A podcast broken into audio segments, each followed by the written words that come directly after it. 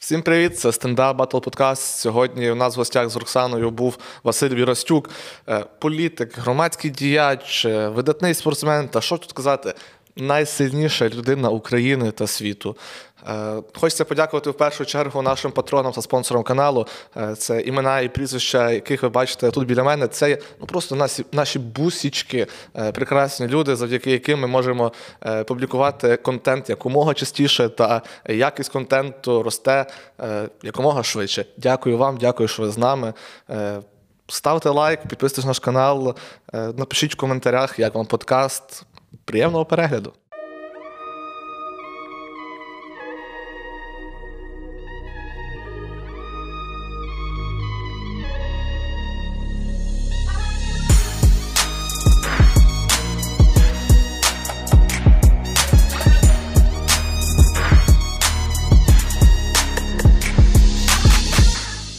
Доброго дня. Вітаю. Е, Хочу розпочати з того, що е, я нещодавно знайшов фотографію. Е, Це єдина фотографія моя з вами. Ви навряд чи це пам'ятаєте, але хочу запропонувати вам подивитися її. Їй потім покажуть. А ви де ліворуч чи праворуч? Я ліворуч, той, що менш. Ну, а що не пам'ятаєте, що От, це- Оце який менший? та, та, та. Е, цю фотографію потім прикріпимо на фото подкаст. праворуч. тоді. Е, Чи пам'ятаєте, е, коли це відбулося? Е, ні, звісно, не Звичайно, пам'ятаю. Ну, єдине, Я бачу, що це є Львів. Е, Так? Так. Це є Львів. Це 2006 рік, е, день міста е, Лева. В травні, якщо не помиляюся, це було святкування на Юрія. На тоді... проспекті Свободи, напевно. Наче так. Що ви робили в той день?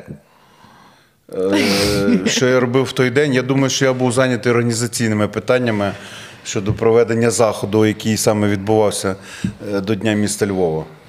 Я пам'ятаю, що Хоча, можливо, вибачте, е, можливо, я ще тоді е, мав виступати. Почекайте, то 2006 рік я ще виступав. наскільки я пам'ятаю, ви Я тоді форми, дали, жар, дали жарку, я пам'ятаю тоді. Так? Так.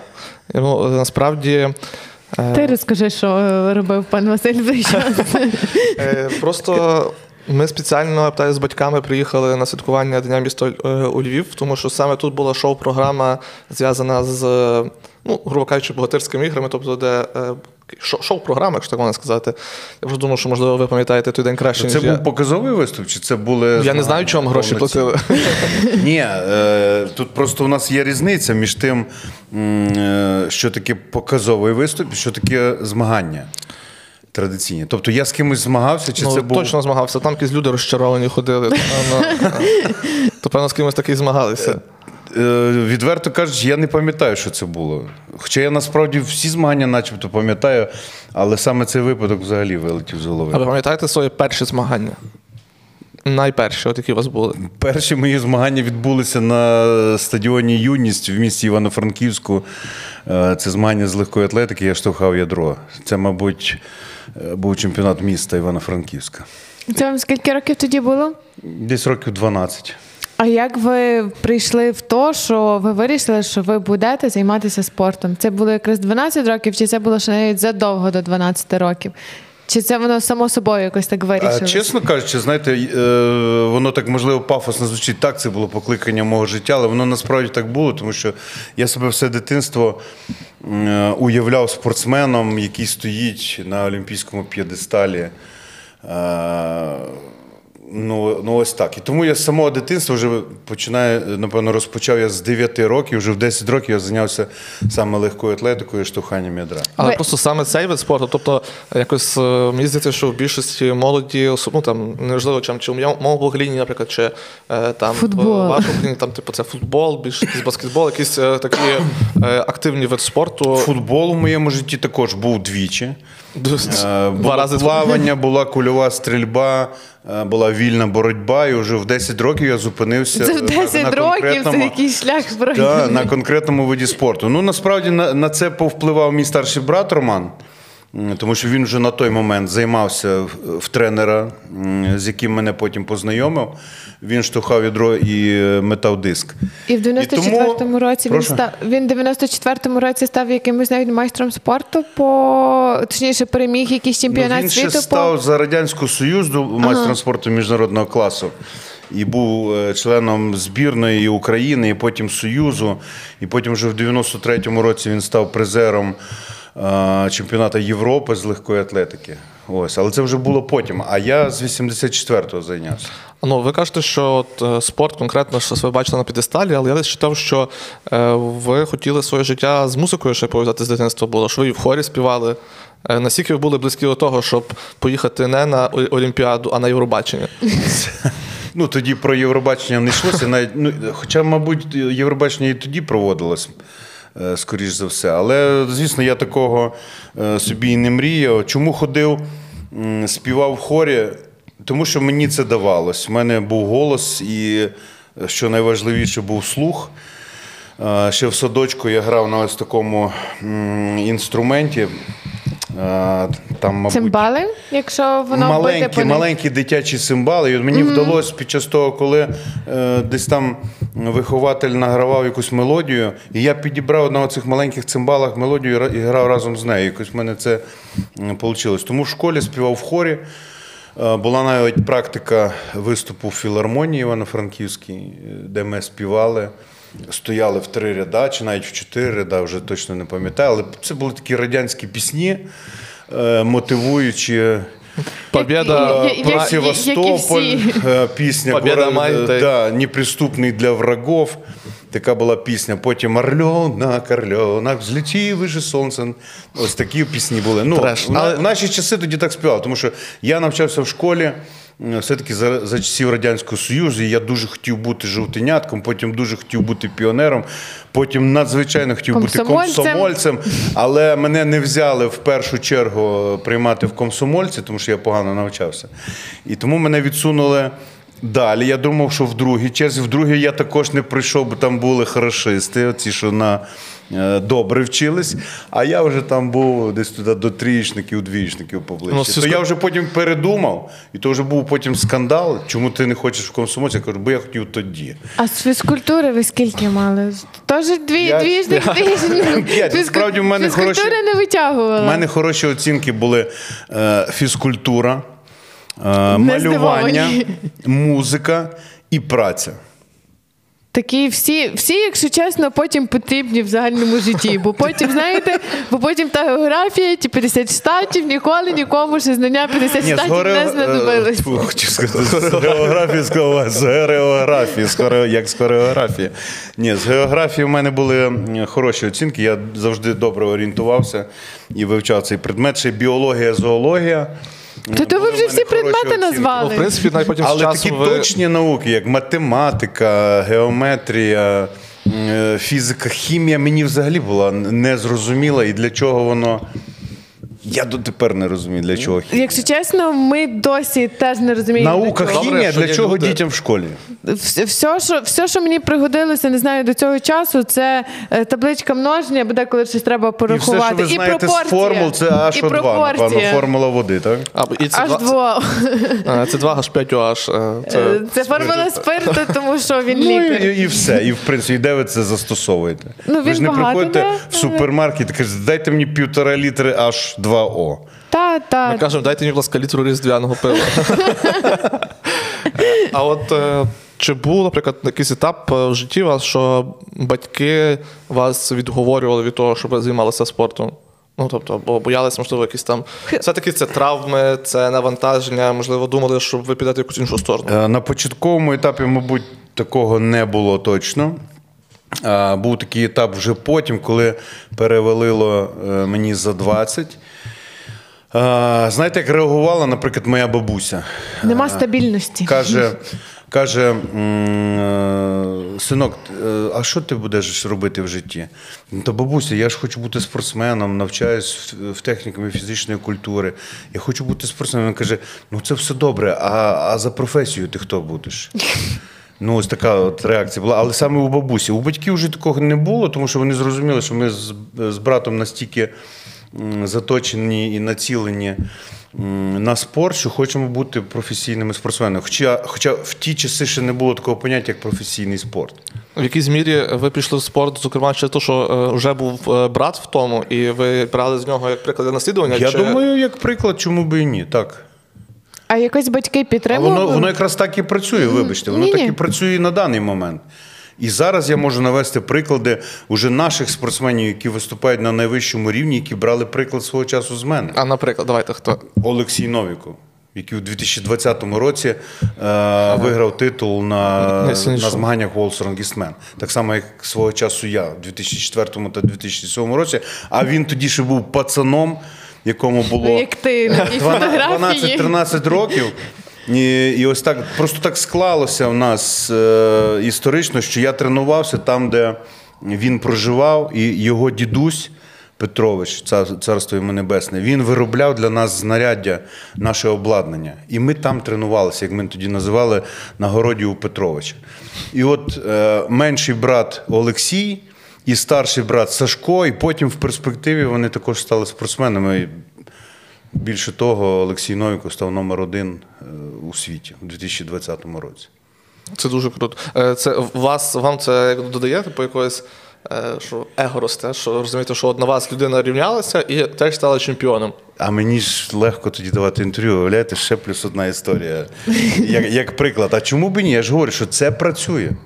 Це насправді працює. Тому вже ми колись з братом, ще коли брат був живий, ми з ним говорили про це, що якби була така стаття витрат, наприклад, в Міністерстві спорту, щоб платити зарплатню людям, е, які вже закінчили свою спортивну кар'єру.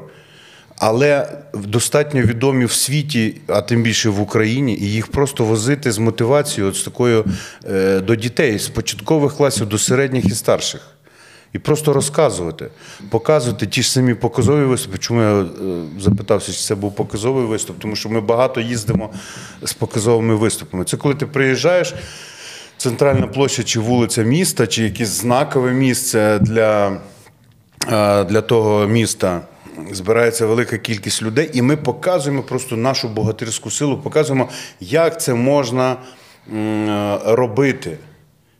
Тобто це можливо, це жива людина виконує. А люди, які стоять там е, десь збоку, там хлопчик в вашому випадку 10-12 років стоїть з відкритим ротом і, і думає, я хочу бути такий, як Олексій Новік. Але став коміком. Я, я скажу більше, я от е, коли вперше бачу, як ви тягнете 5 трамваїв.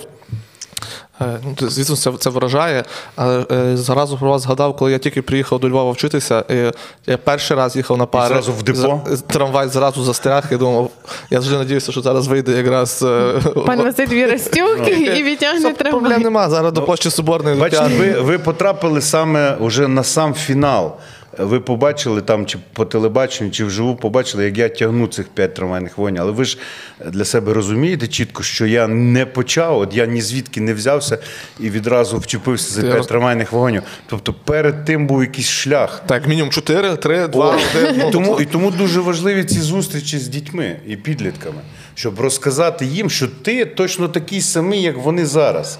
І якщо вони втратять цей момент зараз, то вже потім не наздоженуть. Ну дуже е, дуже допомагає, наскільки я розумію, і зокрема в мотиваційних тих е, таких промовах.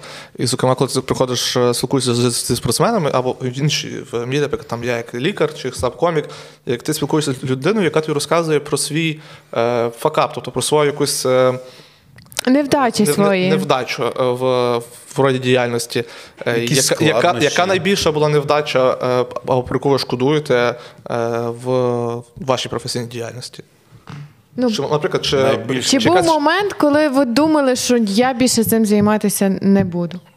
Це був період 99-го року. Це кінець 99-го року, коли я саме прийняв рішення для себе закінчити е, кар'єру як спортсмена. Це вам 25 десь було? Взагалі, взагалі, от, так, це мені було 25.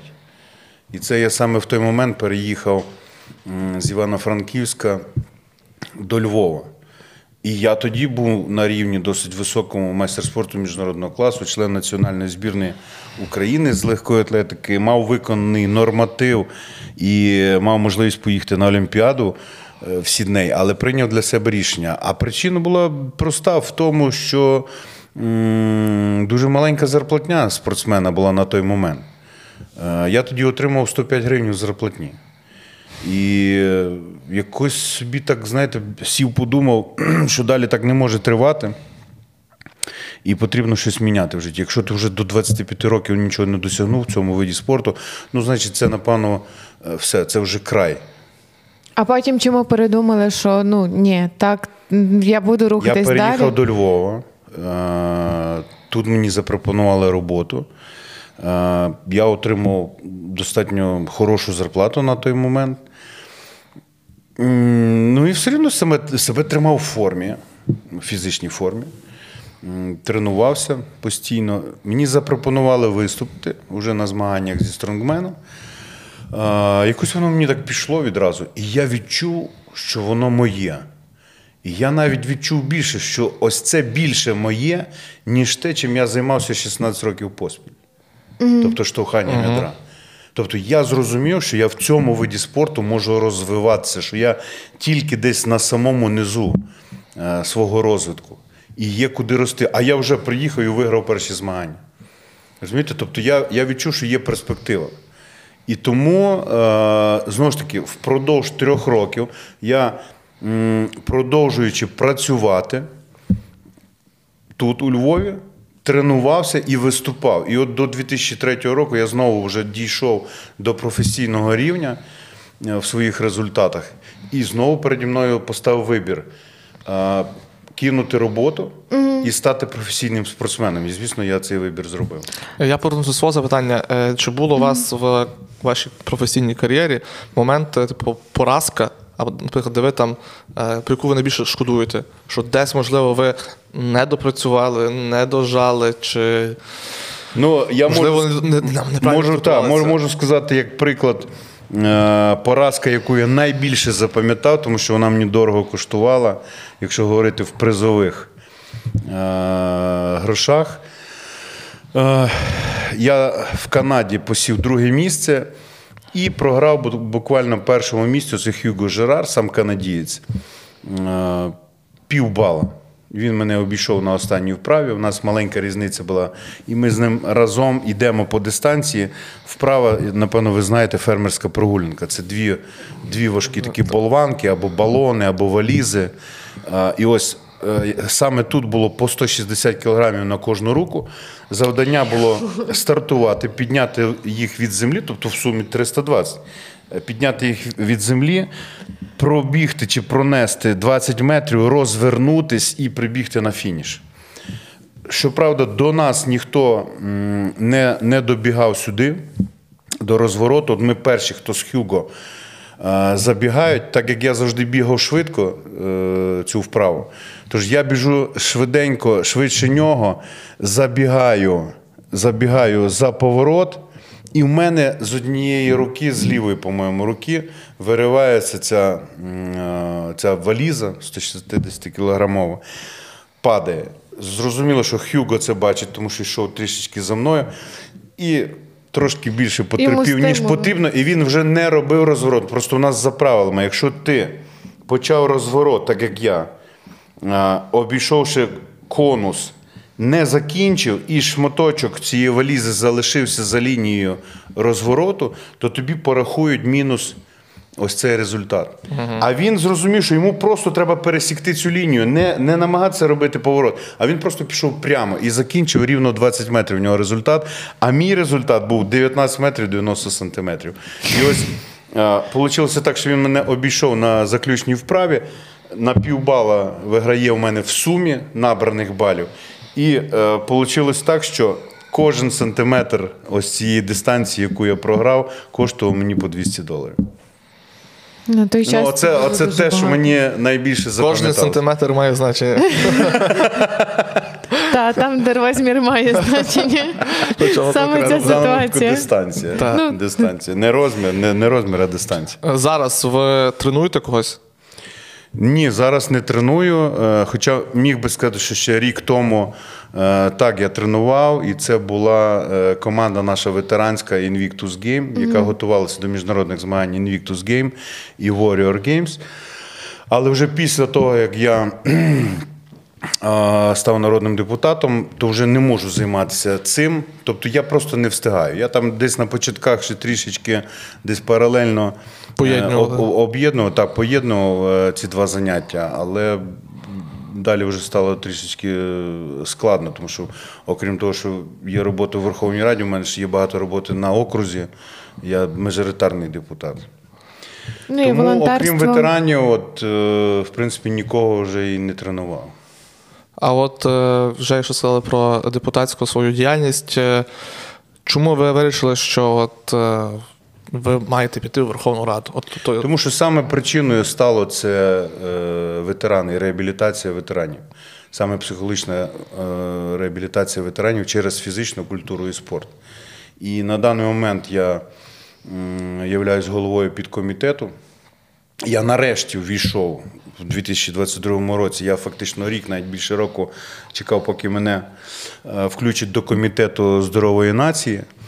От, я увійшов туди і при комітеті здорової нації створили підкомітет. Я став головою підкомітету е, психологічної реабілітації через фізичну культуру і спорт е, військовослужбовців, тобто ветеранів. ну ви самі, наскільки я розумію, ви, служили ви в прикордонній службі, якщо не помиляюся, так? Е, Ні, я являюсь при, почесним прикордонником. Ось так. Тобто наша дружба триває вже давно, вже напевно більше 10 років. Ну, ви дуже часто їздили і в, наскільки я знаю, з допомагати хлопцям в зону АТО ще з 2014 року. Е, І з та- 14-го, і зараз ми були, і от буквально е, от крайній раз, коли ми бачилися з прикордонниками, це було 31 грудня е, в районі, е, в районі Бахмута.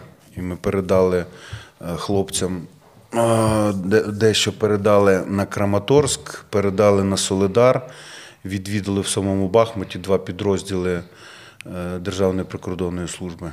А ви- Я бачу фотографію в інстаграмі, ви з ними і Новий рік святкували.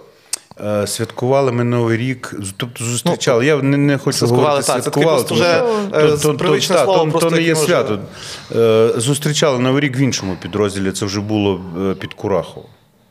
А ви тривалий час доволі скептично говорили про там депутатський мандат. І наскільки знаю, ну ваш е, брат теж був депутатом, і йому казали, що можливо Не був це... він депутатом, він два рази намагався А, стати депутатом. Я, я просто знаю, тому що це мені здається в моєму, ну тоді ще не ОТГ, але на Івано-Франківщині. В районі. Та, та, е, Галицький район Галицький, здається. це не мій округ. Е, ну, це, це, це просто я родом з Галицького району. Я просто про, е, ну, про це знала. А ви Так. доволі скептично до цього ставилися, і ну навіть його якось відговорювали. Ну не так сильно там брати участь в політичній діяльності. Що саме стало якимось таким переломним моментом, коли ви зрозуміли, що вам ну ніби от хочеться цього владного такого ресурсу для того, щоб зробити, що можна зробити більше. Я дивився скептично е, винятково тоді через призму якраз е, спроби мого брата стати народним депутатом. Ага. Е, Я всіляко опирався цьому, тому що я розумів, що по стану здоров'я йому це робити ніяк не можна. Якщо він там перший раз ще пролетів, то другий раз, на жаль, його, його проблема по здоров'ю е, догнала, і він уже, на жаль, не дожив до дня виборів. Дуже багато було розмов про те, що на вашому окрузі е, голосування було фальсифіковано, е, але в кінці кінців було цю інформацію спростовано. Е, З чим ви стикалися? Я що можу вам... підтвердити, що було дуже багато фальсифікацій, було дуже багато підкупу, спекуляцій, і насправді це було з іншого боку. Це було з іншого боку, і в цьому є документальні підтвердження, є відео підтвердження. Е, Це те, чим ми апелювали до наших опонентів. Не хочу зараз називати свого опонента, але я думаю, що ви розумієте, про кого я говорю. Тому що було зафіксовано і створення мережі, е, мережі людей, які повинні були роз'їхатись по округу і створювати е, там підкупні комісії, які е, мали проплачувати людям їхні голоси. Е, Потім було відзнято сам момент е, видачі цих грошей безпосередньо в одному з високогірних сіл нашого округу. Тобто моментів було багато. Я навіть не можу сказати, яка кількість, але це порядка 100 зафіксованих моментів фальсифікації і підкупів. Тож 100 пачок гречки, це ж Ні, гречка, гречкою там- тепер, чесно кажучи, не здивувати. Е, Просто люди розмінювались е, за гривню від 500 до 800 і 1000 гривень. Це перший момент. Другий момент була певна спекуляція через церкву, на жаль. У нас, е, як відомо, у нас на зарі на заході України священники це є головні інфлюенсери. спіймали цей момент, спіймали цей момент, що люди надто побожні, особливо в гірських районах, і просто почали впливати на це через церкву. Заносячи в церкву. Фактично в кожну церкву нашого округу була занесена сума нашим опонентам. Ну, я сам і- став І є цього. цифри, і є цифри. Це були різні цифри, залежно, мабуть, від населення села від 150 тисяч гривень, і найбільша цифра, яка нам була відома, 450 тисяч гривень. Ну, я сам з Трускавця, я став був дуже часто свідком такого, коли якраз е, наперед, ну, коли є виборча якась компанія, то кандидати в мери е, дуже активно е, донатять Співпрацювали церкві. зі священниками. І священники казали, що типу, Боже, який, який хороший оцей то Ну, той, то той, що той, церква той, не повинна агітувати. А, абсолютно. Тільки не е, хвалити цю людину. Тобто, ну, плані там ой, який молодець. Я, я просто теж з Івано-Франківщини, якраз коли були ці вибори, то дуже багато було от розмов, і то потім завжди на застіллях, в сімейних колах. Ну ні, ну такий священнику ну не пасує. Ну, ну, ну не говорив прямо, але зразу було зрозуміло. Казав, думайте. Ну, ну всім зрозуміло. Думайте. І, і, це, і це було так якось, ну на, насправді. Але дуже... зважаючи на те, що е, священник в селі це достатньо авторитетна людина. Ну, т- ні, Хоча священник він навіть сказав, думайте, дивіться, я собі сказав, Та, та. а ви собі думайте. Все Ну, але рівно якийсь зрозуміло. певний відсоток, більший, мабуть, відсоток людей все ж таки прислухається до його думки. Е, У нас ще в Трускавці була така е, традиція, що мер, коротше, ну, новий мер, який приходив, ставив якийсь пам'ятник, якійсь відомій українській персоні, і відразу, і, і відразу ставав е, відразу з того став мером. Тобто, тому що е, який би не був би ну, е, Е, діалог, скандальний, який який діалог, ти ні, ну. Та, ну, ну крав, але пам'ятник Бандері поставив. Ну та, ну в принципі, ну буде мером. І буде мером. нічого, що не крадені гроші 100%. Ні, що- ні, ще, ще не накрадені, тому що в нього ще не було доступу до бюджету. Але просто то, то, що, що було, то було. Так. Е, Повертаючись до е, спортивної діяльності, як воно відчувати, що ти найсильніша людина у світі? 2004 року, коли це зафіксовано і це відомо всім. Четвертого і сьомого. Та, але спочатку це ж коли перший так. раз, це ж. А, ось так, щоб в житті вам сказати, то е, нічого особливого не відчуваєш, як і до того. Абсолютно так само, як і перед тим, як ти їхав на ці відповідальні змагання. Але от е, що з тобою відбувається, і який тиск ти відчуваєш вже після того, коли ти здобув титул, і кожні наступні змагання. е, Твої суперники дивляться на тебе як на номер один, і у них є непереможне, непереборне бажання перемогти тебе.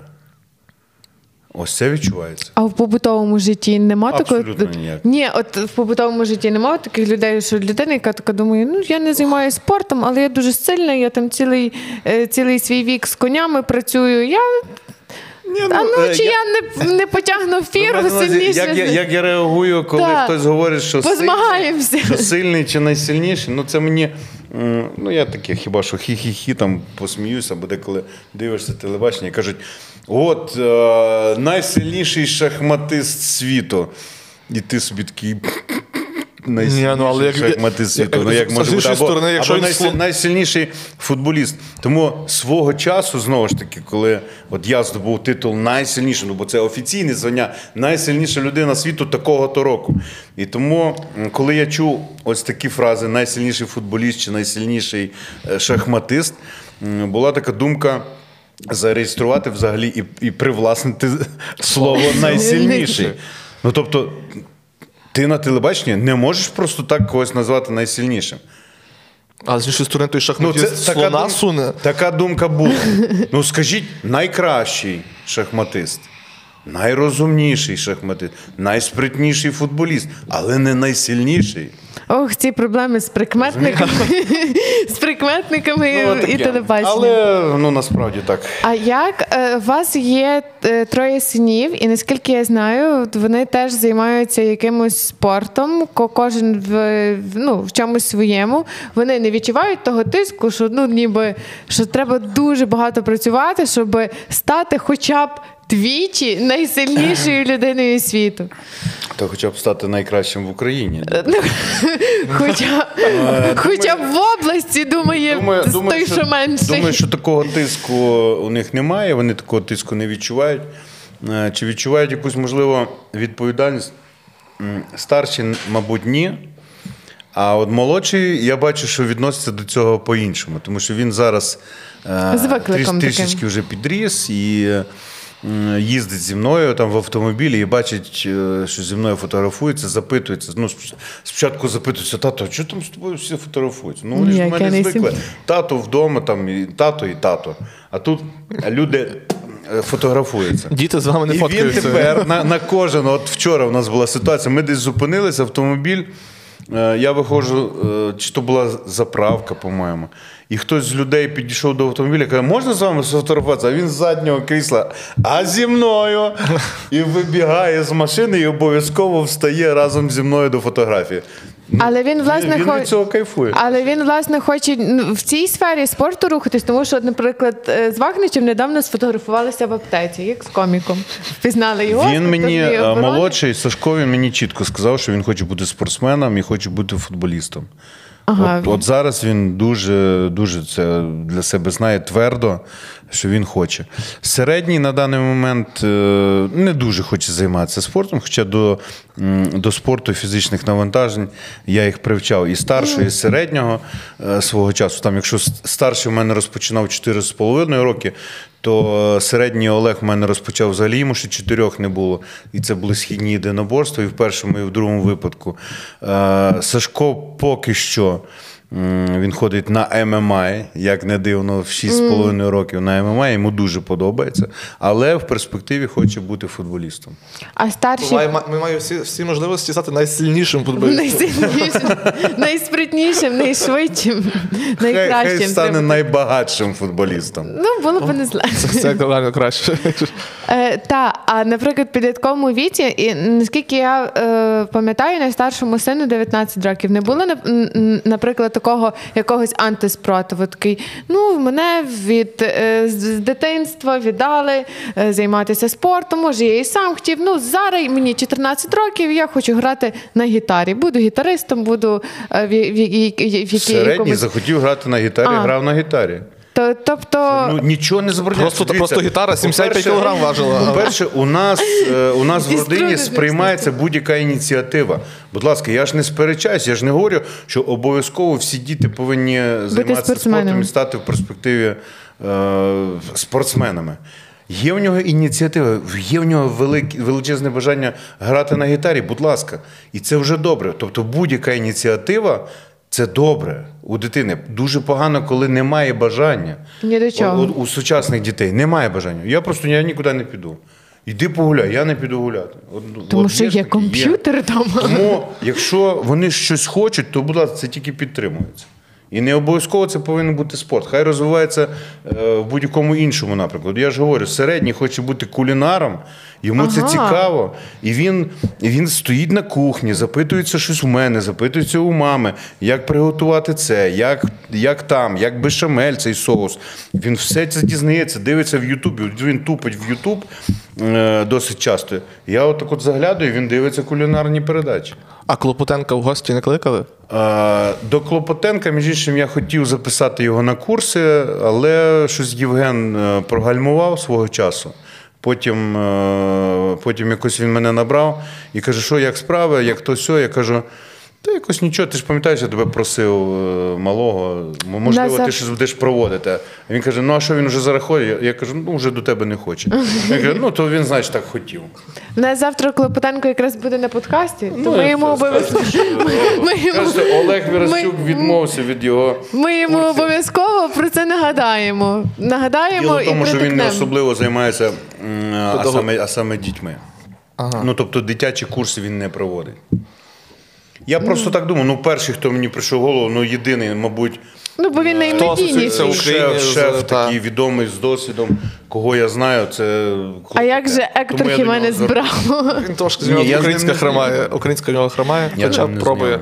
Ну та зразу буде дитини її іспанську підтягнули, чи там якою він говорить, знаєш, два в одному. І кулінарні курси, і мову Ну, і можна таке може підтягнути. Хоча малий зараз дуже жалкує, що в школі він не вибрав саме французьку, тому що е, саме французька мова вона достатньо популярна при навчанні за кордоном. От саме Ну, ці для- ті мішлени, ті всі. Так, так, так, так. Ну, я, я із англійською, Ну, чомусь, чесно чомусь кажучи. у них так прийнято, що викладається зазвичай французькою, а не англійською. А в нього зараз основна англійська, а от французька якраз була у старшого сина.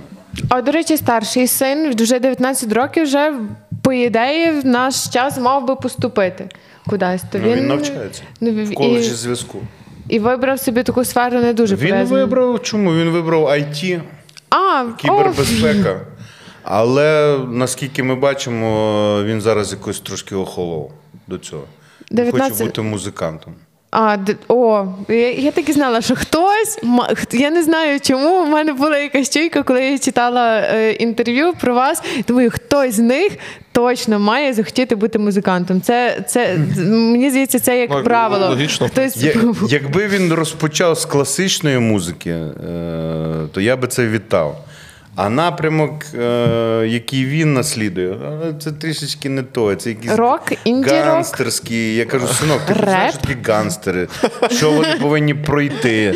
Вони погано закінчують. Їх або, їх або стріляють, або вони закінчують життя самогубством, або наркоманія, алкоголізм. Ну це трішечки не те. Тому у них вуха вяли, бо я полюбляю слухати класичну музику. І от в Івано-Франківську, між іншим, спіймав е, одну хвилю з класикою, тільки класика йде. І от я кайфував, от буквально десь, поки ми проїжджали Галич, і фактично до Бурштин. Е, бурш, бурштин до Рогатина, от е, тягнула ця хвиля. І я дивлюся, вони бідолає. Їх вивертає. З нього ганстер виходить. Ганстер, де вони? Я кажу, слухай, бо це основа. Основа. Ти повинен любити класику. Я, я ж їм пояснюю, кажу, класику включають навіть квіти ростуть, і в теплиці включають, і вони тоді навіть краще ростуть, ніж без музики класичної. Коровам для того, щоб був надій.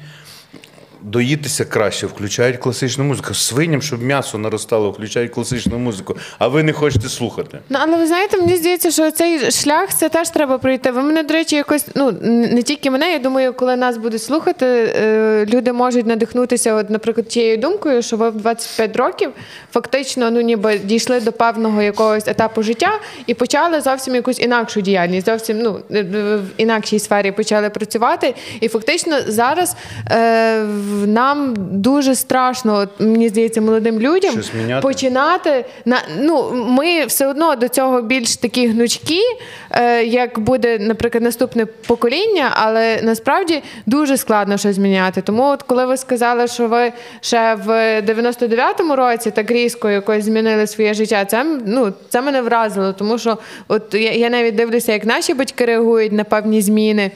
В якомусь нашому житті, наприклад, в мене там стендап почався в 26, е, ну, з нуля ти починаєш, і тебе це лякає, е, це лякає всі, все твоє оточення, і люди, які з тобою там працювали, ну ти там працювала в журналістиці, що ти то кинула, що ти це. І мені здається, що в 19 років це треба пройти оці всі такі шляхи, ну, оці всі такі етапи, і полюбе воно до чогось та й дійде. Я розумію. Доця, ким ти хочеш бути? Він каже, Я ще не знаю. Бабуся, я хочу бути коміком. Він каже, ну це добре, а професія у тебе яка буде? Це такі. Я, я сьогодні, я буквально сьогодні приїхала з дому. В мене, ну, в мене було. Можна сказати, таке важке сімейне застілля, тому що, І нарешті, Вам постійно говорить, ну, ну коли ти вже людиною станеш? нарешті мене бабця спитала, ким я працюю. І я мовчу, а мій тато. Яким? Як це пояснити бабусі? А мій тато каже: скажи. Я кажу, тат, ну. Та цей». краще би ти вагітна була. і та- і тато каже, без «Скажи, чоловіка, ким ніж ти?» коміком. Я кажу: ну я працюю коміком. А то де таке є?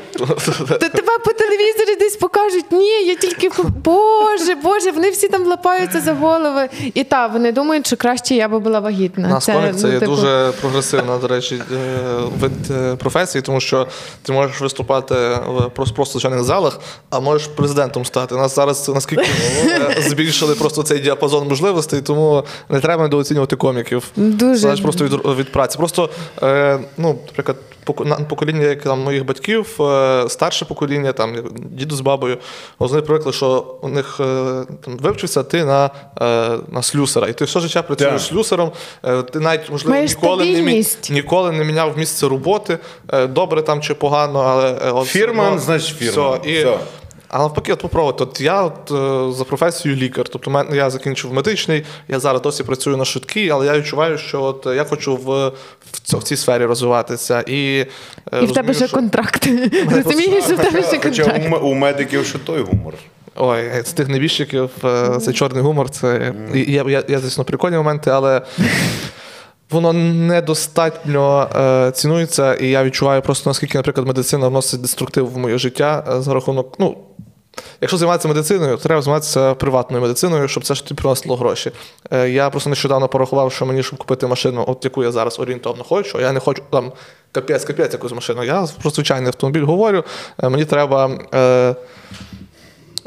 Е, Рік, Не і, їсти- рік і 10 місяців не їсти і ніде рік не рік і жити. 10 місяців відкладати кожну зарплату, при тому, щоб я собі не купляв нічого. Тільки Нічого, Я ні за кажу, не їсти.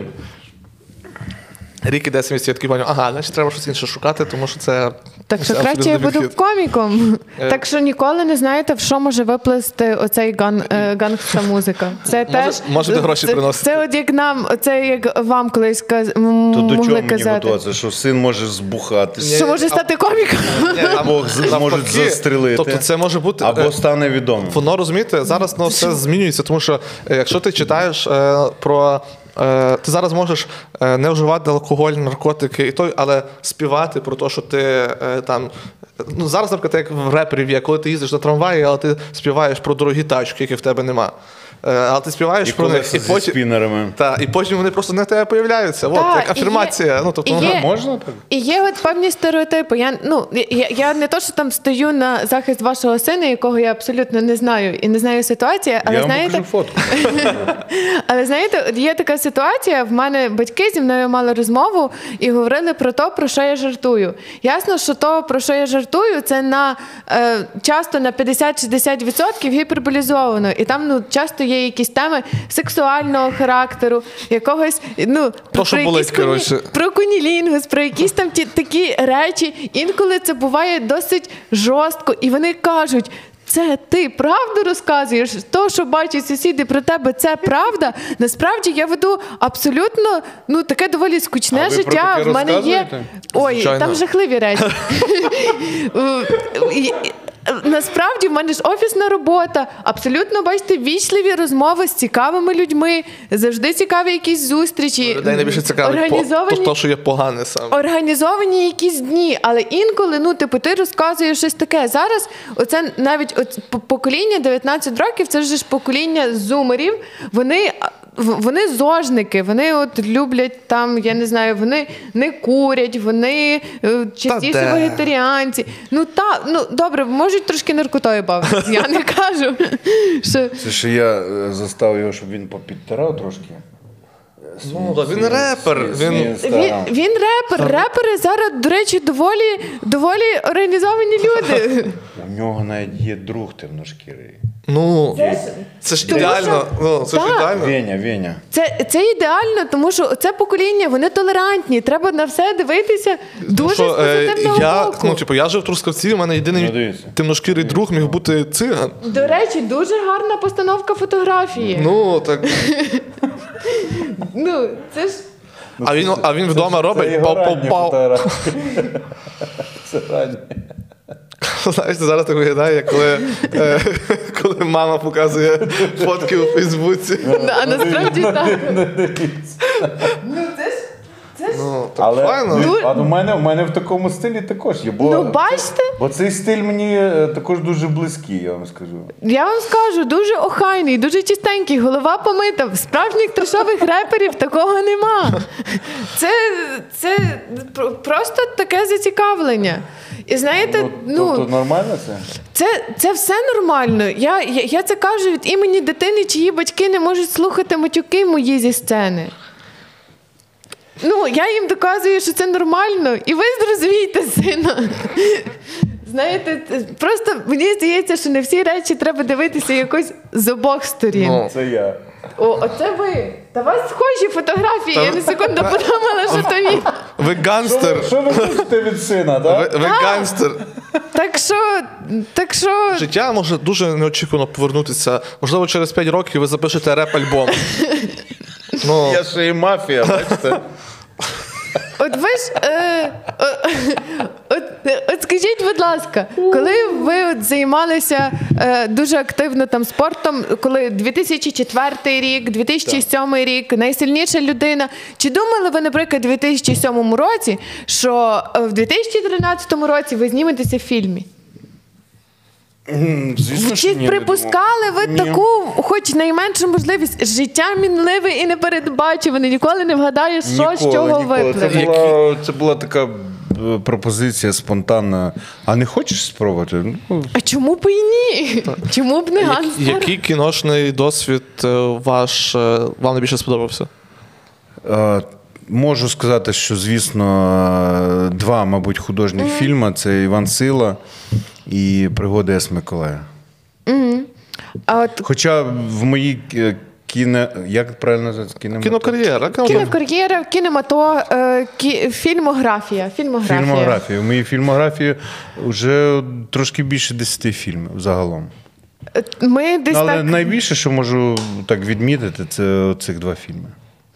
Е, і мені було дуже цікаво дізнатися, що, наприклад, Іван Сила це був реальний персонаж. Я вже забула Іван як і, і, та, Іван е, Фірцик. І дуже класно, що знімають художні фільми, які показують людей. І, ну, тому що через художні фільми мені здається найлегше пізнати якогось персонажа, тому що це і емоційно ти проникаєш, і хочеш більше дізнатися, що от така людина Ну була. так буває в художніх фільмах, що людей бу- показують. Так, так, так, буває. Дякую, Богдан. В мене просто з цього випливало в наступне питання, Богдан. Е, наприклад, про кого ви би хотіли побачити фільм з українських якихось постатей, персонажів? Це може бути спортсмен, це може бути письменник і так далі. Про кого би хотіли художній фільм? Подивитися, щоб і інші подивилися, що ця людина якась недооцінена, про неї треба знати більше, емоційніше, глибше. Тобто, в якому фільмі би я хотів зняти? Ні, ні, Ні, ні, про Про кого- про кого? про кого? Про кого би хотіли Ну, подивитися? Наприклад, там не знаю, от, е, Яна Клочкова. Боже, я не знаю, перша, хто прийшла в голову. Е, Я вважаю, у нас немає жодного фільму е, на байкерську тему.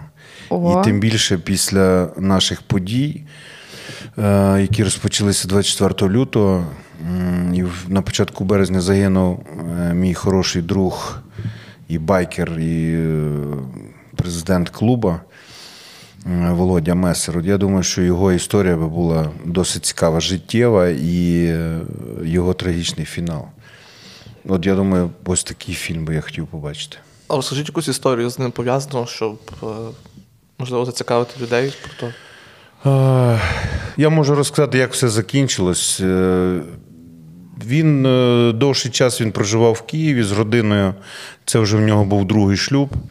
У нього старший син, якому вже зараз на даний момент 30, напевно, можливо, трішечки за 30, з'явилась друга сім'я. Він одружився. Е, Там був, був хлопчик уже, у них народилась спільна дівчинка, вони проживали в Києві, як я вже сказав, і назбирували гроші, і буквально вони, можливо, навіть року не прожили в Ірпіні. Е, В своєму власному будинку. Так цьому тішились, виставляли дуже багато у Фейсбуці, фотографії, всі святкування, все там, все навколо будинку. І от ці, страшні події він вирішив ледь вмовив дружину е, виїхати з Ірпіня, вивіз їх з Ірпіня на територію Києва. І е, так як він пішов в тероборону, Він повернувся назад в Ірпінь, боронити своє тепер рідне місто. І десь в нього якась була інформація, що, начебто, в якомусь з будинків в підвалі декілька дітей. Він поїхав за ними їх визволяти для того, щоб вивезти знову ж таки за територію Ірпіня. І от наскільки я розумію, тому що ми чітко дотепер не розуміємо. Чи доїхав він туди, чи ні, але скоріш за все він туди не доїхав. І на одному з перехрест, там, де вже контролювалося. Тобто, коли він ще вивозив свою сім'ю, ще ця територія міста контролювалася е, Збройними силами чи силами тероборони. Але вже на той момент, коли він повертався, саме на тому перехресті вже стояли дві броньовані, дві, дві броньовані автівки. Е, Наскільки нам відомо, сидів снайпер і обстрілювали саме це перехрестя. Він попав під цей обстріл і, е, на жаль, на цьому перехресті загинув. Ось. Так я, мабуть, не діставшись, не діставшись до тих діток. А як ви з ним познайомились? Ну, десь По байкерській темі.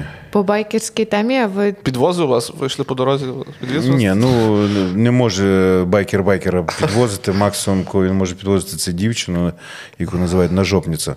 Так, ми познайомились десь на якійсь е, байкерській вечірці, чи можливо ви- на, на зльоті. а ви були байкером? Так.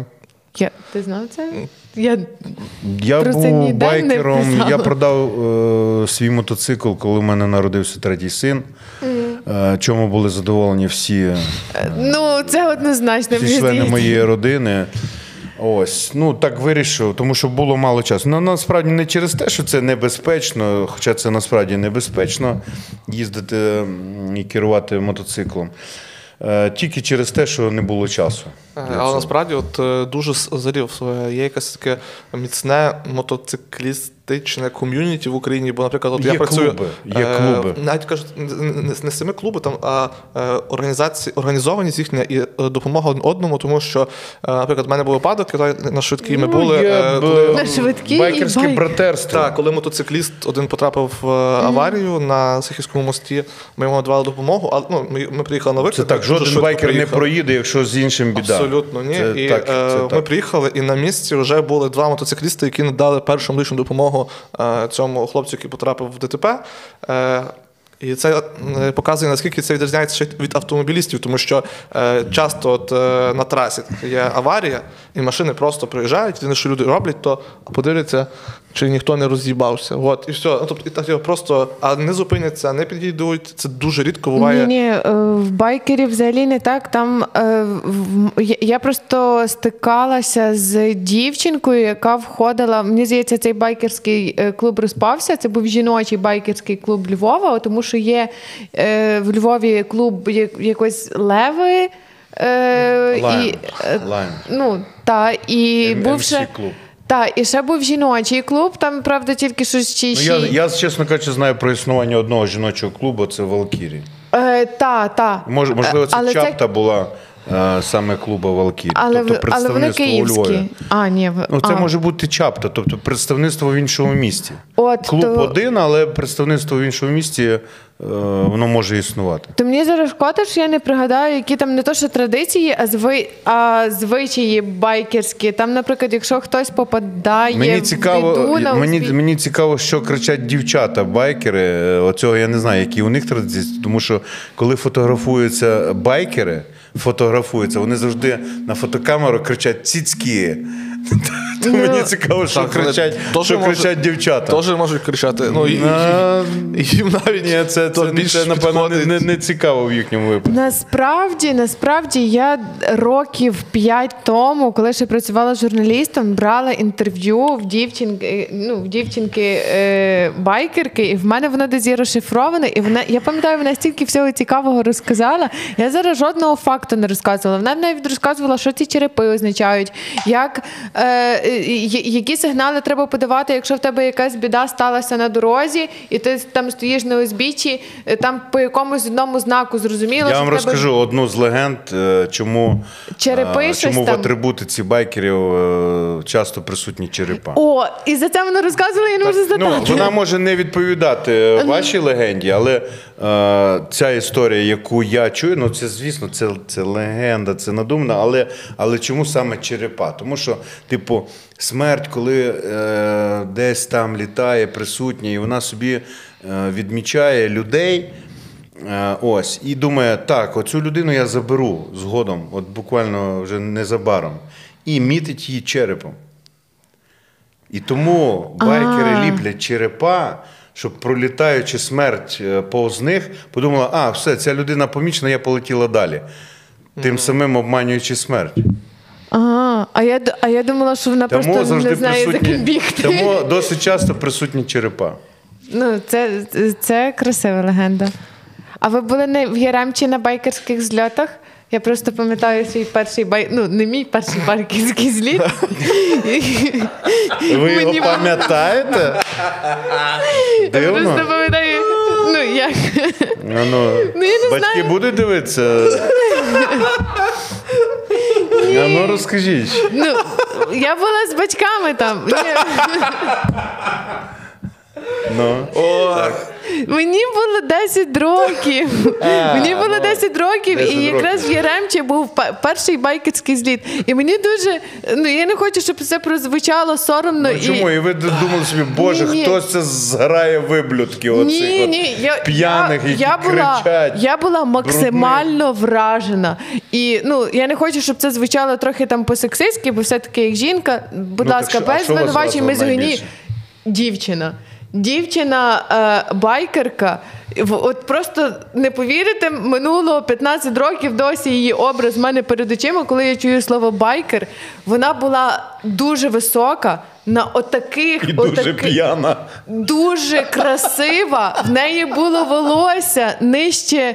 Е, ну, от, от, довжелезне волосся, і вона була в коротюсіньких е, таких шкіряних шортах. Вона була в такому шкіряному топі і зверху мала оцю байкерську косуху розмальовану. Вона була настільки ефектна і красива, що я подумала.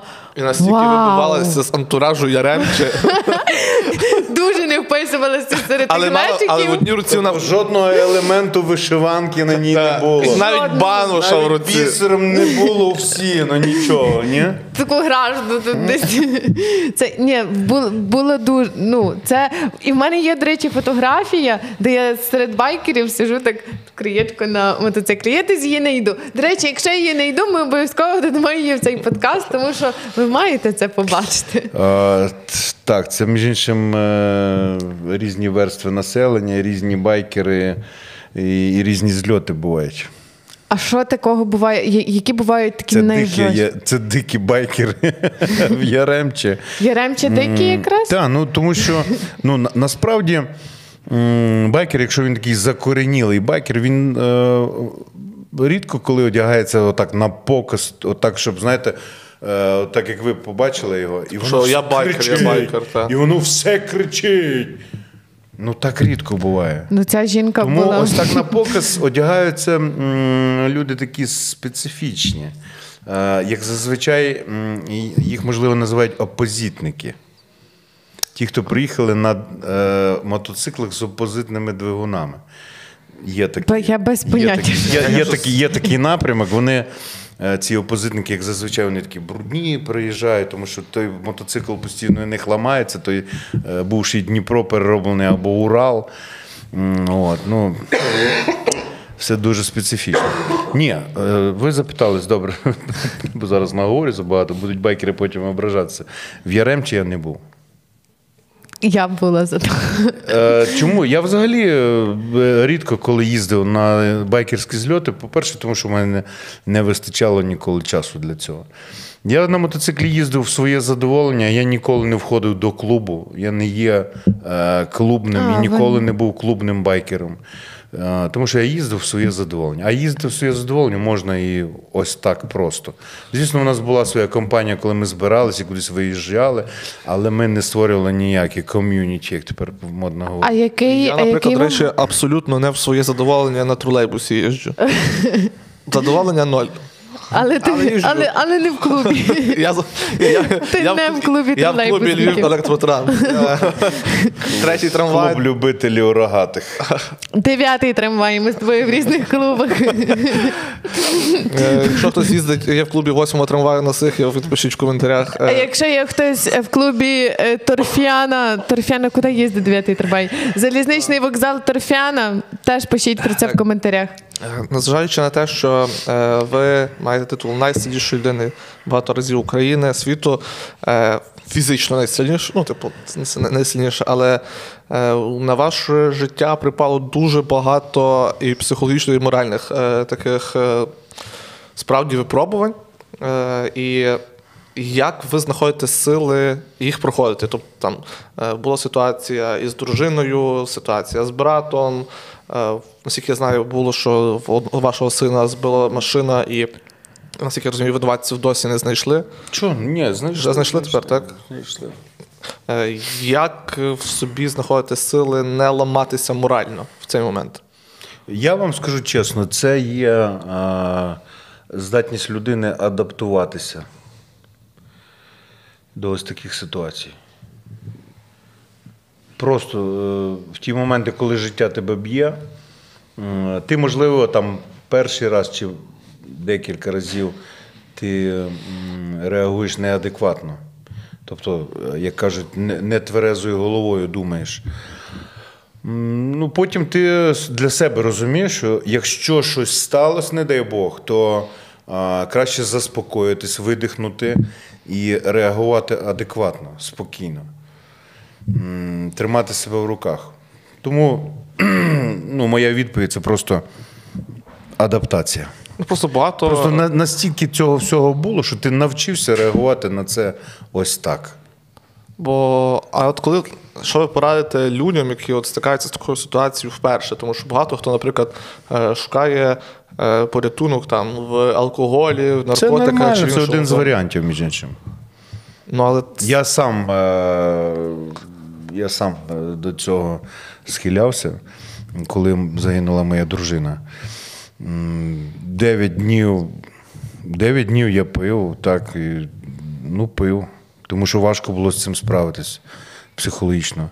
Потім на дев'ятий день е, просто взяв себе в руки, сказав, що все досить, е, потрібно далі жити. Маленький син, два з половиною роки.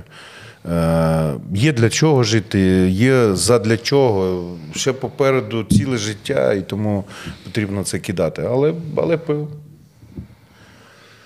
але, Тому по- це один з варіантів. але подальші ваші такі кажете, що ви вже втримались від того. Тобто, наприклад, коли е, вже брат, наприклад, помер, то ви вже більш е, стриманіше цю проблему ну, тобто прийняли, ви вже мали. У мене навпаки була зворотня реакція. От коли не стало е, нашого тата в 2012 році, потім Романа в 2019 році, е, я навпаки, от в день смерті е, собі дав таку обіцянку е, не вживати, відмовитись від шкідливих звичок взагалі. І впродовж року е, я цього дотримувався. Тобто дуже- я, я для себе е, от поставив таке правило, що от сьогодні у мене день трагічний, і я не маю права святкувати і веселитися впродовж року. Тобто я собі так е, придумав, що там будь-яке вживання алкоголю е, все рівно воно веде десь за потім. А, якесь весілля і, так далі. Ну, сміх. Тобто тобі весело. І тому поставив собі таку установку, поки не, не виконається року, ну як, як буває, так? Людина померла 9 днів, 40 днів, потім е, рік, всі зустрічаються. І от, і от до року Але- відмовитися від цього всього. Тобто Але- таку, як кажуть, як е, монахи, обі, Обітницю. обітницю дають. Ну, ось так само. Але якщо, наприклад, бувають протягом року моменти, я не кажу, що там свідомі святкування, весілля і свята, це ну так, якщо але якщо там відбуваються моменти, коли от ну вас щось порадувало, порадувало діти, порадували Все рівно ця цей- обітниця це вища. ну вища. ви ну не дозволяєте просто собі Ні, певного ні, гумору. чому? Я можу щиро порадіти. Ага, це Просто просто, в той момент це, я дав це собі, просто так, такі от святкування так, так. і великі помпезні якісь речі. Тобто але... дав собі установку не давати собі слабкості от в цей період. Це дуже І, від, і відмовитись від, е, від шкідливих звичок. Зараз ви вживаєте? Так. Коли не за кермом. Ну чому б і ні? Буває. У мене керма нема, тому я, в принципі, постійно. Львів електротранс. Ні, я, ні, ні, я у Львові за кермом, але. Е, Скажіть, будь ласка, ще е, будемо плану завершувати. Що це за вас е, мерч такий на вас? Ну, ну, Бачите, плані- як всіх цікавить. Тому що Ну, дуже гарно. І я ще навіть прочитала там роду. Та, Я вам та. навіть розкажу відразу е, декілька історій по, по цим кофтам. Це між іншим, бачите, що скопійовано з мого татуювання. А, о. Блін, Коза- якщо козацький чесно, це дуже смішно виглядає, що є, ну, у вас є тату, і у вас типу, светр з, ти- з, ти- з тим же шпринтом.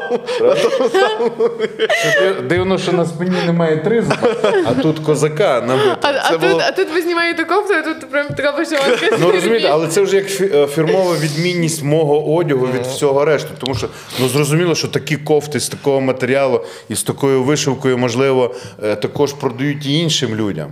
Але ось таких нашивок не може бути, Десь тому що можна вони є тільки в мене. Десь це можна купити? Чи... Так, це місто Дніпро, виробник шалена майка називається. І от е, є, є в мене історії про ці кофти, фліски. Вони називаються фліска вишиванка. Свого часу мені е, була зроблена мого розміру е, фліска вишиванка. А, тільки а, а у вас який розмір, до речі? Всі 2 х чи 3? 4X чотири, ікса. У мене зараз два ікса на мені. Це два ікса. Дивіться, і в мене е, е, з'явилася ця фліска вишиванка, яка також у всіх завжди викликала е, зацікавлення. Бачите? Ось така фліска. Е, вишиванка. Ось така гірчичного кольору. На подкасті так людям буде весело, ми часі з ним я прийшов, ти показуєш. Я прийшов на якийсь там е, енний раз е, аукціон де мене попросили щось викласти, щось своє. Я викладаю футболку нашої федерації з підписом, е, як, як завжди традиційно, будьте сильними, мій підпис, логотип федерації. І от ми продаємо цю футболку. І е, я в цій флісці, не в цій, а в тій гірчичній. І вийшло так, що я продаю і футболку, і там хтось з залу кричить: а фліску продасте, а я її не, а я її не збираюсь продавати, бо вона мені і самому дуже подобається. І одним словом, на даний момент я вже двічі продав е, ось цю гірчичну свою фліску. І кожного разу по 25 тисяч гривень. І ось ця вже була один раз продана. Фліска. Але кожного разу, її- вас її не але кожного разу вона повертається до мене, тобто вона залишається у мене. Ну, ну, я... Я її явно продаю, але насправді кажу: ну слухай, для чого тобі такий чехол для танку? Ну ти ж не таких розмірів. Тому що е, дві останні, два останніх аукціони там е, перемогли е, жінки. Ну для чого їм такий розмір? Я кажу, я вам Ну, замовляю таку мій. саму, пересилаю там новою поштою. От, а ця залишається у мене. Тому у мене та фліска вже двічі продана, і ось ця один раз. Може, сьогодні попробуємо розіграти фліску. Попробуємо на культурній обороні. Я її тоді не буду одягати. На культурній обороні. Не буду одягати. Може, розіграємо гроші. У мене ще є куртка, в якій я приїхав, вона в автомобілі. Е, Та ми не будемо вже.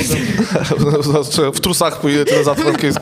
Е, Будемо зараз будемо завершувати. Е, Мій, так кажуть, колега, друг, з яким ми виступаємо і пишемо подкасти, Вадим Дзюнько, він ж гостям задає один то саме одне й те саме запитання ставить. За що ви любите Україну?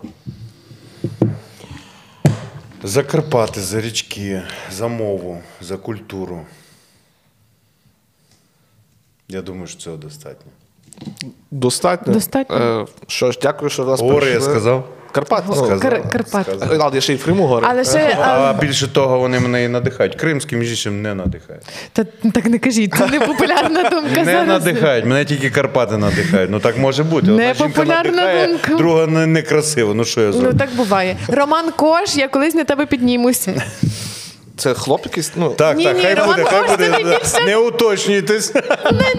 Тоді я на тебе Якийсь залізу. Роман, Роман Зіремче. Добре, е, що ж, е, Василь, раді, що ви до нас прийшли.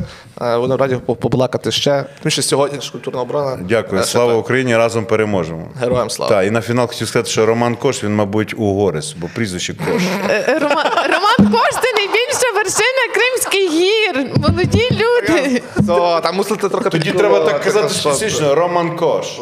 Роман Кош. Кош Роман. Ні, між іншим мадяри говорять навпаки. Кош Роман. Добре, будемо закінчувати. Я думав, ми вже закінчили. О, ми любимо робити такі Роман, Роман, вона йде до тебе. Що ж, товариство, подкаст дійшов до свого логічного завершення. Обов'язково в коментарях відпишіть, як вам наша розмова, а також поставте е, пальчик догори, е, підпишіться на наш канал та поширте це відео е, серед своїх друзів, кому точно буде це цікаво, хто можливо дивиться богатирські ігри, та й взагалі є поціновувач творчості Василя. Лайк, підписка, коментар. Цьом.